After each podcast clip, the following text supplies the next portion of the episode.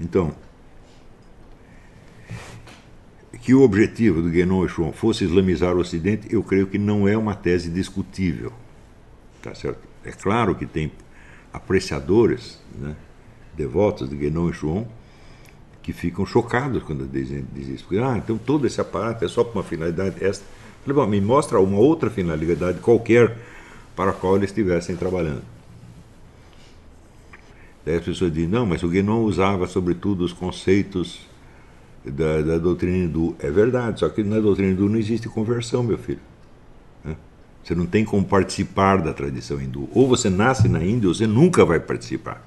Tanto que se você sai da Índia, você tem que sair do hinduísmo.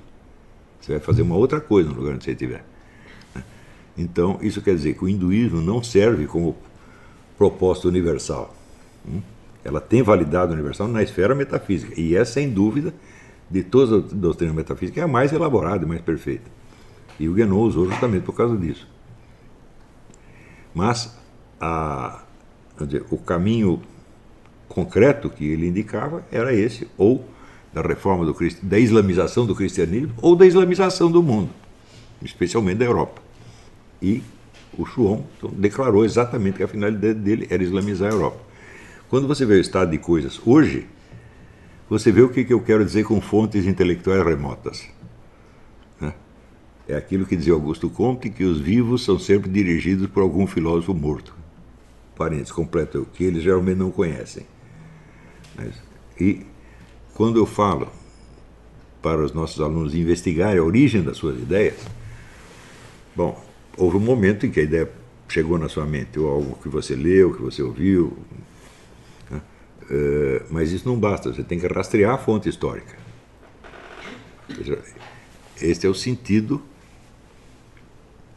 é o único sentido em que você pode perguntar para quem você está trabalhando. Quer dizer, não é no sentido conspiratório que os bobocas aí usam, não, o cara está trabalhando para CIA, para moçada, coisa, coisa idiota. Mas você sempre está inserido em alguma corrente histórica, da qual você pode nem ter consciência, na qual você é apenas, vamos dizer, uma gotinha né, numa corrente oceânica. Mas nem por isso a corrente oceânica deixa de ir para onde ela quer, ainda que você não queira e ainda que você não saiba. Então, saber quem são de fato os nossos mestres, os nossos gurus, os nossos diretores de consciência, que às vezes pode ser de três, quatro, cinco séculos atrás. É. Então, a primeira corrente de influência no assunto 68 foi evidentemente o marxismo. E, em geral, os analistas que não participam, que não são simpáticos a isso, entende tudo isso como marxismo, tudo isso como comunismo. Eu digo, peraí, mas tem uma corrente islâmica sem a qual não haveria essa, toda essa ideologia terceiro-mundista seria apenas um recurso demagógico que não ia pegar. Esta valorização de tradições indígenas, de tradições africanas, tradições orientais, etc., etc., ela tem uma consistência por causa do trabalho de Guénon e Schwann. O chegou a ser pajé honorário da tribo sul. Então, e havia ali um outro, né, é, um pajé sul originário, que era um membro atuante da Tarica. Estava toda hora na casa do João. E havia um dos membros relevantes da, da, da, da que é Joseph Epps Brown, foi criado na tribo sul. Então, você vê que a partir dos anos 60, né? A imagem do índio no cinema americano acaba mudando muito. E o índio é sempre um sábio, ele sempre tem um conhecimento revelado. E os brancos são sempre uns grosseirões que não entendem nada, só querem roubar, comer as mulheres e beber. Mas, o que é, evidentemente, uma imagem estereotipada. Né? Estereotipada, profundamente falsa. Né? Quer dizer, o, o E a, influ, a influência, vamos dizer, da, o enobrecimento dessa imagem do índio, ela reflete a longo prazo que é o trabalho do René Guénon. Se você lê Oriente e Ocidente, você vai ver que a valorização do Ocidente, que para a maior parte dos estudiosos era uma coisa óbvia, que não precisava nem de prova, né, de repente inverte. E o Oriente passa a ser a origem de tudo que é nobre, alto, espiritual, etc, etc. Ora, lê o começo do livro do, do Max Weber, A Ética Protestante e o Espírito do Capitalismo, cuja tese central está errada, né? a tese dele sobre o protestantismo está errada, mas ele começa com uma verificação que parece óbvia para todo mundo. Ele diz: somente o Ocidente criou valores universais. Hum? E quando ele disse isso, ninguém ficou assustado. Se ele escrevesse isso hoje, não apenas suscitaria escândalo, mas ele poderia ser processado por racismo por ter dito isso. Veja quanta coisa mudou em menos de 100 anos. Né?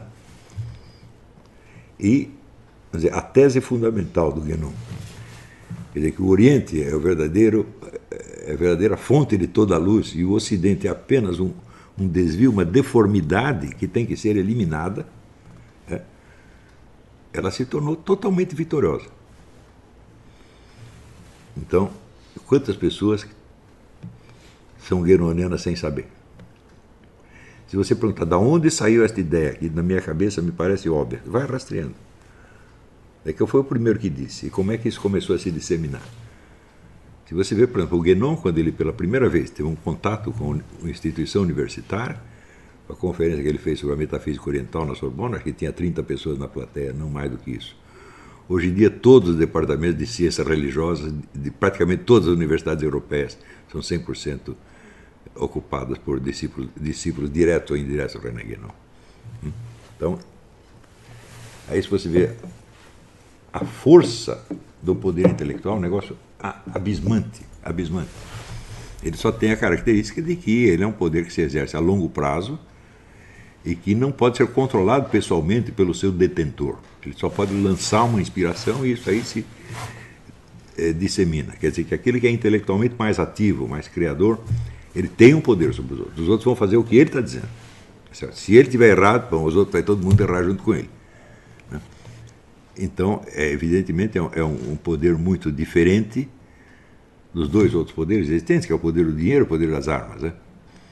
Quer dizer, o mais imediato e o mais facilmente reconhecível é a violência física. Se o sujeito te pega, te põe na cadeia, te de porrada, você está entendendo que ele está exercendo um poder sobre você. O do dinheiro já é mais, o poder do dinheiro já é mais sutil. Né? Porque o dinheiro não pode te impor um malefício, só pode te sonegar um benefício. Então, para você perceber o que perdeu, pode levar mais algum tempo. É então, uma crise econômica bom afeta todas as pessoas, mas não afeta todas na mesma hora. E, sobretudo, os mais pobres são os últimos a perceber. Os mais prejudicados são os últimos a perceber. Né? O sujeito que tem, por exemplo, ações na Bolsa de Valores, e todas as suas ações despencar, bom, ele pode pular do vigésimo andar do prédio na mesma hora, porque ele sabe que ele se ferrou. Tá Eu digo, mas e os empregados das firminhas que ele indiretamente subsidia? Vão demorar 20 anos para perceber o que aconteceu. E o poder intelectual ele é de mais longo prazo ainda. Né? Então, isso vai pelos métodos círculos concêntricos. Dizer, primeiro o sujeito fala para um grupo de pessoas altissimamente qualificadas. Por exemplo, a turma não tem ideia do, do, nível intelectual dos discípulos imediatos do João. Eu tenho porque eu, eu vi. Tá certo? Se você pegasse qualquer ministério de qualquer país do mundo, era um bando de crianças comparado com esse. É um camarada que tem uma elevadíssima consciência dos movimentos históricos, para onde as coisas vão, e controlam isso na medida do possível. Agora é um controle sutil e de longo prazo. Né? É, é curioso que nos anos 70, 80, quando os países árabes subiram o preço do petróleo, e isso teve consequências devastadoras no mundo inteiro, sobretudo no Brasil, foi o fim do chamado milagre brasileiro, estava todo mundo ganhando dinheiro, de repente os caras subiram o preço do petróleo, Daí o Geisel teve que chegar, acabou a festa, né?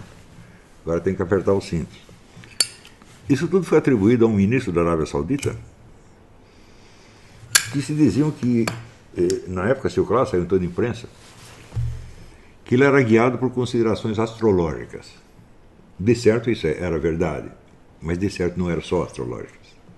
É claro que o homem era um membro da Tarika, de alguma Tarika, tá e que tinha conhecimentos sobre o que o Guénon chama o, dizer, o processo de difusão das ideias. Ele sabia o que estava fazendo. E, claro, o Guénon também sabia. Ele, fala, ele diz literalmente o seguinte: o processo de difusão das ideias ob obedece a leis rigorosas e, portanto, pode ser controlado. Ele próprio é um exemplo disso.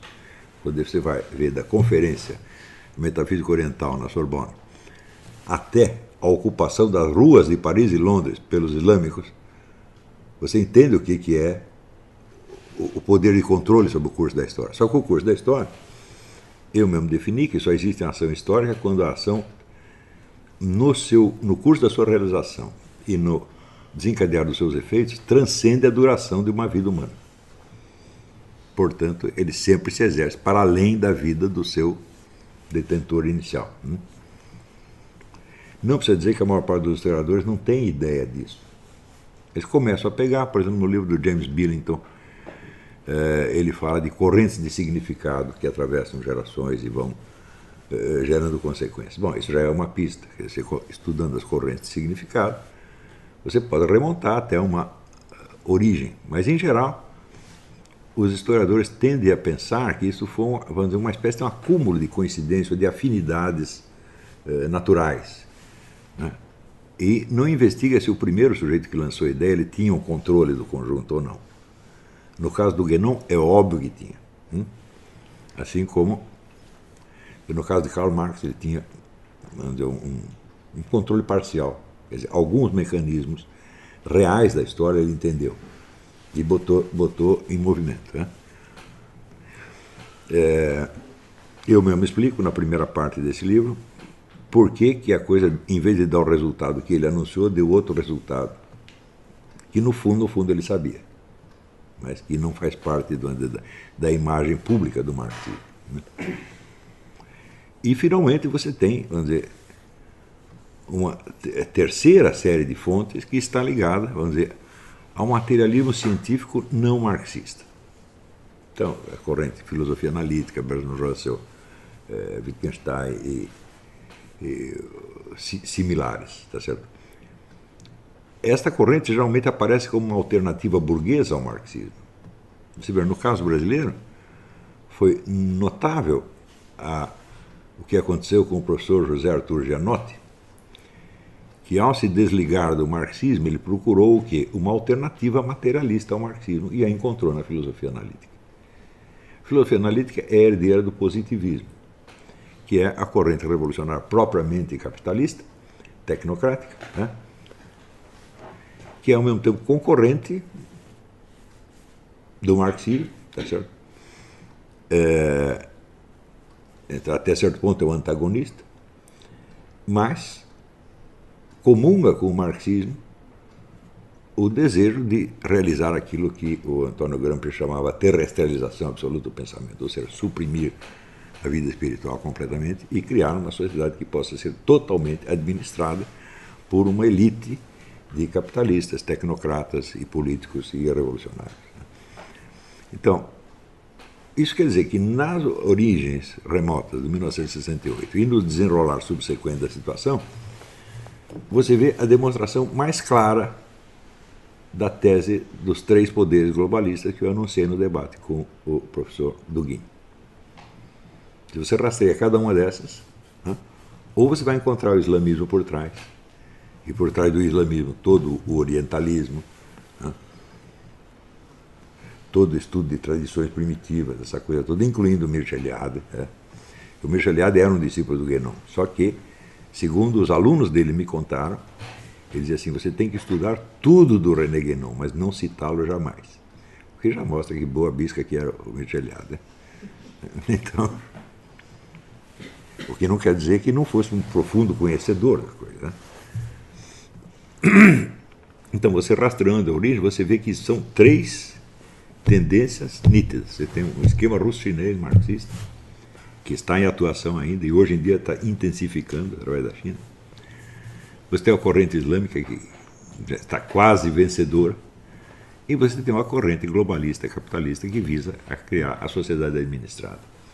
Quando criar a sociedade administrada, que já está sendo criada na nossa cara, certo? que é onde ainda existe economia privada, mas apenas para certos grupos privilegiados, são os amigos do rei, né, que são, são poderosos demais para que o Estado tente dominá-los, então faz uma parceria.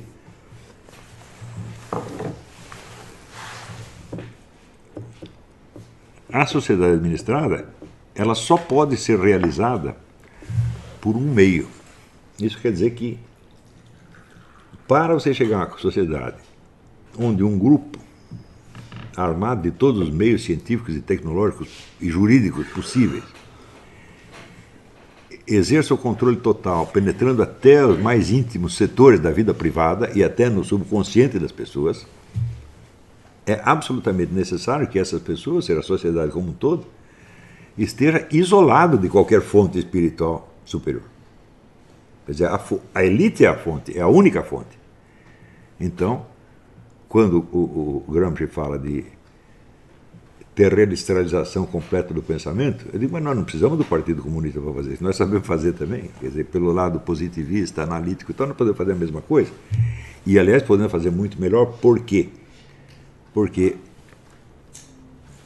o marxismo, se ele é o rei da propaganda e da conquista das consciências, ele é péssimo na administração da economia e, portanto, da ciência e da tecnologia também. A ciência e a tecnologia estão inteiramente na mão desta elite ocidental, que não é marxista, certamente, mas é materialista. Né? Então, é aí que eles levam vantagem. E o progresso da tecnologia é uma coisa que vem em progressão geométrica. É uma coisa que não, não para mais. Quando, coisa que 10 anos, 10, apenas 10 anos atrás pareciam totalmente utópicas, de repente podem ser realizadas. Você criar clones, você é, fundir o homem com certas espécies de animais, tá ou você criar uma horda de robôs que substituam o trabalho humano em toda parte e cria uma onda de vagabundos, uma, uma leva de vagabundos que tem que ser alimentado com droga pelo Estado, tudo isso é factível, está na nossa cara, está acontecendo agora. Vocês acompanham as, as conferências desse homem da companhia Tesla, como é que o cara chama? Elon Musk. Elon Musk. Ele é o cara de dentro da elite que está dando serviço. Né? E umas coisas ele protesta, outras ele aceita. Mais ou menos como o Carol Quigley, no livro Tragedy and Hope. É um homem da elite que, de repente, decide levar ao público aquilo que está sendo, tá sendo discutido por uma elite, não digo secreta, mas discreta. Porque o segredo total é, é, é absolutamente impossível. Até mesmo dentro da sociedade secreta, dizem, por exemplo, que a maçonaria é uma sociedade secreta. Eu já li mais livros sobre a maçonaria que me dá mais conhecimento de maçonaria de qualquer maçom que eu conheça. Tá certo? Então, é secreto, mas está tudo publicado. Né? É... Então, isso aí é outra. É, é uma coisa que se reflete naquele famoso adágio: eh, o segredo se protege a si mesmo. Ele se protege simplesmente porque ele é muito complicado e as pessoas têm preguiça de estudar e verificar e, e às vezes são covardes demais para admitir que certas coisas estão acontecendo. Então, de certo modo, não é o segredo que se protege a si mesmo, é a burrice dos outros que protege o segredo. Então, o segredo total não funciona, mas a descrição funciona perfeitamente bem. Né? Existe até aquele famoso discurso do David Rockefeller agradecendo aos representantes da imprensa pela descrição com que estavam tratando esse assunto ele, se, não, se você não tivesse ficado quieto, nós não teríamos conseguido fazer isso, mais isso, mais isso, mais isso. Ou seja, é uma confissão pública né, de que há um segredo. E mesmo assim o segredo continua inacessível à maior parte das pessoas.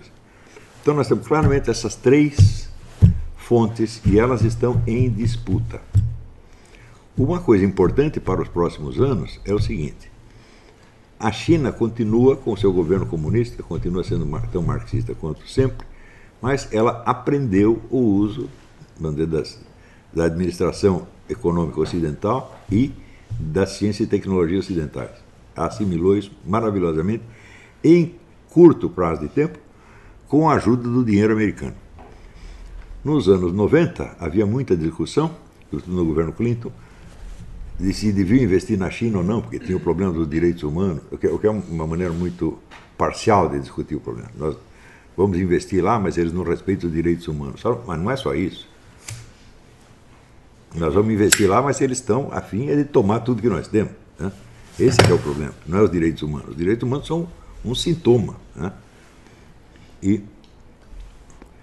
e no fim, vamos dizer, sempre que você pensa eu devo fazer tal coisa que vai me trazer uma vantagem, né, ou não devo fazer porque é lei moral, a primeira hipótese sempre vai ganhar. Né? Nós sabemos, todos nós somos assim e os bilionários não têm por que ser de outra maneira. Então acabaram investindo e criaram esse monstro que é a China. E hoje a China tenta dominar o próprio esquema globalista ocidental. Nós não sabemos o que vai, vai dar disso aí, mas com certeza este é o fator predominante que vai influenciar as nossas vidas pelas décadas. O fracasso da China nesse empreendimento dá um resultado e o sucesso vai dar outro. Eu não sei o que vai dar. Mas o problema dos três grupos globalistas, três esquemas globalistas, continua na hora do dia, é ele que decide tudo. O Malachi Martin, no livro As Chaves desse Sangue, The Keys of This Blood, é, ele coloca a Igreja Católica como uma das forças globais. Ela não é. Ela não tem nenhuma iniciativa própria. Tudo o que acontece dentro da igreja é determinado ou pela elite globalista ou pelo movimento comunista, tá certo? E contra isso existem apenas grupos tradicionalistas absolutamente impotentes, ressentidos e que acabam ficando paranoicos. Então, tanto isolamento a gente começa a ficar é, maluco. E, por exemplo, esse negócio de você enxergar o comunismo em toda parte, isso é um absurdo, quando você está vendo três forças é, heterogêneas né, é, agindo ali. As três contra o cristianismo, contra toda forma de cristianismo. É, o protestantismo um pouco menos, porque há uma, uma, certa boa convivência, pelo menos nos Estados Unidos, entre protestantismo e maçonaria. Então, coisa não se volta tão diretamente contra o protestantismo, mas também, em última análise, ele também vai para o brejo. É, então, são três forças, as três profundamente anticristãs, e sobretudo anticatólicas, mas que, sendo heterogêneas, agem de maneiras diferentes. Tá e se você pensar um pouco, a situação no Ocidente não é tão ruim para os cristãos quanto é no mundo islâmico ou no mundo comunista. Era um pouco, é um pouco melhor. Aqui você não tem matança de cristãos. Mas você tem cada vez mais um cerceamento e um boicote. E, evidentemente, um genocídio cultural. Eu acho que já podemos classificar isso como genocídio cultural, que precede, evidentemente, o genocídio stricto sensu. Tá então, é uma aliança mundial anticristã, entre os três. Eles estão concordem neste ponto. Precisa tirar isso do, do, do caminho. Se é para implantar a, a, ditadura universal do Partido Comunista, se é para implantar a sociedade administrada, se é para implantar o califado universal, bom, a isso vamos decidir depois. Né, quer dizer, afastada, afastado o cristianismo do páreo, Daí os três vão ter que decidir quem é que manda. E isto vai ser. Bom, isso aí já é uma, uma, uma guerra de dimensões cósmicas, né? E se você perguntar o que vai ser de nós no meio disso, eu não tenho a menor ideia, mas eu sei que se nós nem entendemos o que está acontecendo, então nós vamos ser como aquela cena do, do Corão, em que as formiguinhas vêm se aproximar os exércitos de Alexandre o Grande, tremendo o solo, aquele, milhões de cavalos e carroças e, e, aparatos bélicos. E elas veem o mundo tremer e dizem, vamos esconder aqui, vamos entrar embaixo da terra. As formiguinhas entram embaixo da terra. Então, bom, talvez as formigas devessem ter entrado embaixo da terra um pouco antes, se pudesse prever o que estava acontecendo. Né? Ou talvez elas pudessem ir para outro lugar. Sempre tem alguma outra saída, mas quando não tem, você já está ferrado mesmo, então o negócio é se esconder embaixo da terra. E tratar de escondido embaixo da terra não ficar louco. Você pode não ter meios de agir, mas meios de inteligir você só não tem quando você não quer. Né? Então, é isso aí. Vamos fazer uma pausa, daqui a pouco nós voltamos com as perguntas. Então vamos lá.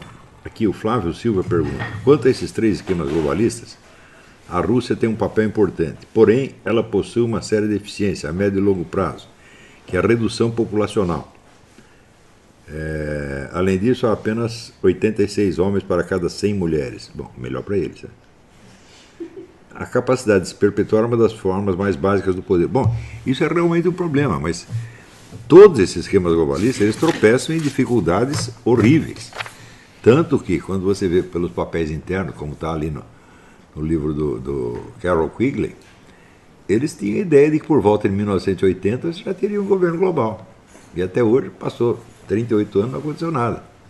Quer dizer, não é que não aconteceu nada, eles estão avançando, mas eu não creio que a, a ideia mesmo de governo global seja viável.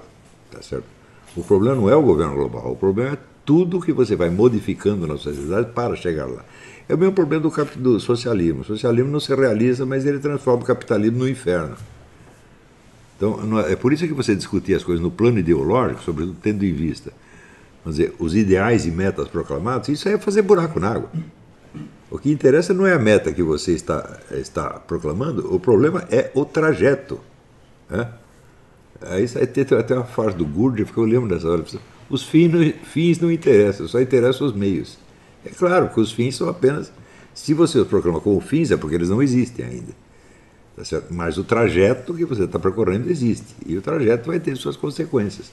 É ali que as coisas têm que ser é, é, discutidas. Afinal de contas, ideologia é apenas uma justificativa ideal. Né? Então, a justificativa de tudo pode ser muito bonita. A justificativa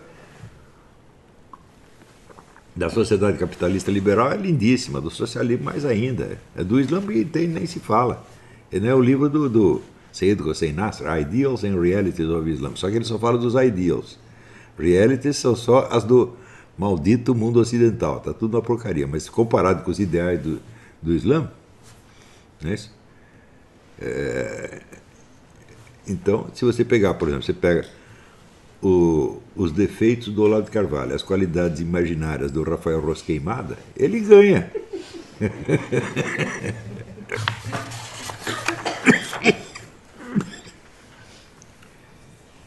uh, aqui, Francinei. Moro nos Estados Unidos, não sou professor universitário, mas conheço algumas pessoas desse meio. Pessoas que dedicaram suas vidas ao seu estudo e à vida cristã. Quando tento conversar com elas sobre esses assuntos, fica claro o quanto não tenho a menor ideia do que estou falando. E é claro, não deixa de me olhar para mim com aquele olhar de condenação e desprezo, como se eu, o assunto sobre o qual tenho, tenho estabelecido a conversa, não merecesse qualquer atenção. Mas é assim, a melhor maneira de você não aprender uma coisa é você achar que já sabe.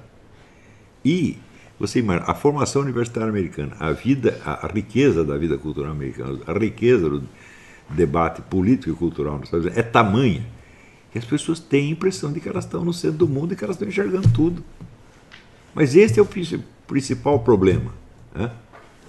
Nunca o sujeito que está no centro dos acontecimentos é o cara que está vendo mais. Quem vê mais é quem está fora. Isso, isso é regra geral. Sempre, se você olhar todos os grandes desastres da história, teve algum Zé Mané que os anunciou direitinho, e diagnosticou e disse no que ia dar. E ninguém prestou atenção. É sempre assim. Quer dizer, não é uma novidade a situação. Agora, o que eu sugiro para os meus estudantes é que eles não se deixem impressionar por essa coisa. Quer dizer, por que, que você precisa da aprovação dos ignorantes? Eles já estão provando no mesmo ato que são ignorantes. Né? Então, toda é, ideia, seja vamos dizer, uma teoria, uma proposta política, uma moda religiosa, uma moda cultural, tudo começa em pequeniníssimos círculos de pessoas altissimamente informadas, que são capazes de entender do que se trata. Então é por isso que eu digo, para exercer algum efeito efetivo, coisa, resultado efetivo no Brasil, nós precisamos de 30 ou 40 anos. Se for possível isso, eu não sei se é possível. Porque eu não pergunto se as coisas vão dar certo, eu pergunto o que é o certo fazer. Se vai dar certo ou não, sobretudo coisas de longo prazo que escapam completamente da minha possibilidade de controle, isso é Deus que vai decidir, não sou eu. Não tem aquele ditado: o homem põe e Deus dispõe. Você faz o que você quer, se você quer, Deus dá lá um jeito que a coisa funciona ou não funciona. Hum? Os globalistas a mesma coisa. Né? Eles têm os seus projetos, têm as suas ideias, votam em circulação e às vezes dá o resultado que eles querem, às vezes dá outro. Ninguém controla isso direito. Né? Quer dizer, o máximo de controle do curso da história que eu já vi na minha vida é o que o Islã está exercendo desde o tempo do René. Quer dizer, esse provaram que alguma, algum conhecimento efetivo das leis que o Ganon uh, menciona, da circulação das ideias, algum controle efetivo eles têm. Né? Usando dizer, um, uma tecnologia que vai desde a metafísica, da, da, da, alquimia, da astrologia, até ciências sociais, economia, etc, etc. Né? Tudo isso tem que ser levado em conta ao mesmo tempo. E se você já acha que sabe, então não há nada que você possa fazer. Há uma coisa que pode fazer, pode se bater no sujeito. Né? Pode se bater, pode se humilhar, pode pisar em cima. E eu acho que às vezes deve fazer isso. Né? Quer dizer, se você vê que a cegueira do sujeito está muito grave, né, então nada melhor do que uma boa humilhação para acordá-lo. Mas só se você tiver muita certeza do que está fazendo e de que está agindo para o bem do cara e não por, por, um, por uma, uma, motivação eh, vaidosa, egoísta. Liliane Mucinhati Lucas Silva pergunta: o terceiro segredo de fato tem a ver com essa ocupação da igreja pelos três blocos? Mas é claro que tem. Está é, tá tudo, tá tudo não só lá, mas está tudo na profecia de La Salette. E, se você quer saber, está tudo na Bíblia, que diz que um terço das estrelas iam cair. Todo mundo sabe que as estrelas representam o quê? Os bispos. E, ora, um terço dos bispos é muita gente. Pô. Se você estragar a igreja inteira, basta, não precisa nem um terço, um décimo. É o exemplo que eu sempre dou. Tem aqui a delegacia de polícia. Para você corromper ela inteira, quantas pessoas você precisa comprar? Uma. O escrivão. Hum?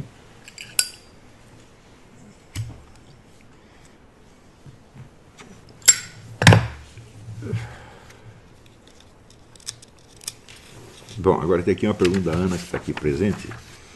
Ela disse: a elite globalista incentiva a formação de uma classe de desqualificados, quer dizer, substituindo o trabalho humano pelo trabalho dos robôs, é, desqualificados, doentes e vagabundos, isso não seria representar um tiro no pé na mesma economia que eles criaram? Sim, você precisa do consumidor. Por que, que você acha que eles há anos colocaram em circulação essa ideia do salário vitalício?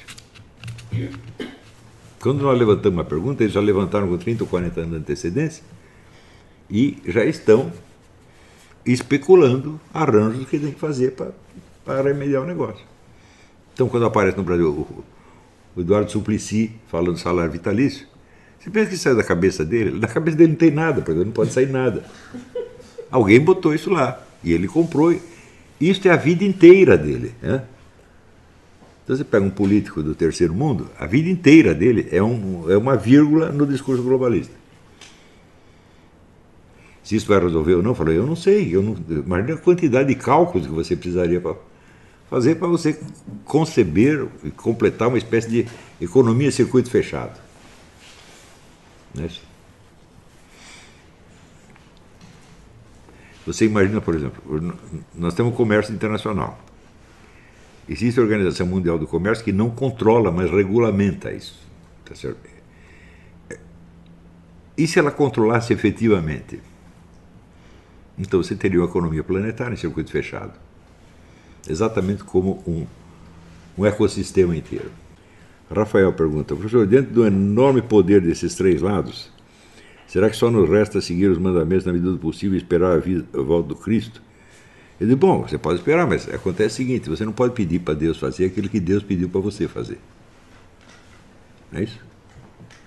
Então, eu acho que a obrigação de tentar entender o que está acontecendo, todos nós temos.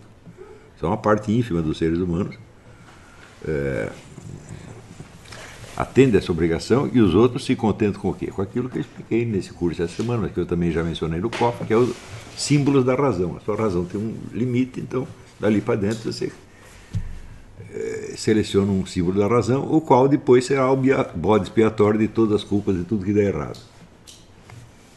Pode fazer isso? Até certo ponto, pode. Né? O próprio Jesus Cristo se ofereceu para ser o bode expiatório. Né? Quer dizer, eu vou pagar, por... vocês não vão conseguir pagar, então veio eu e pago. Né?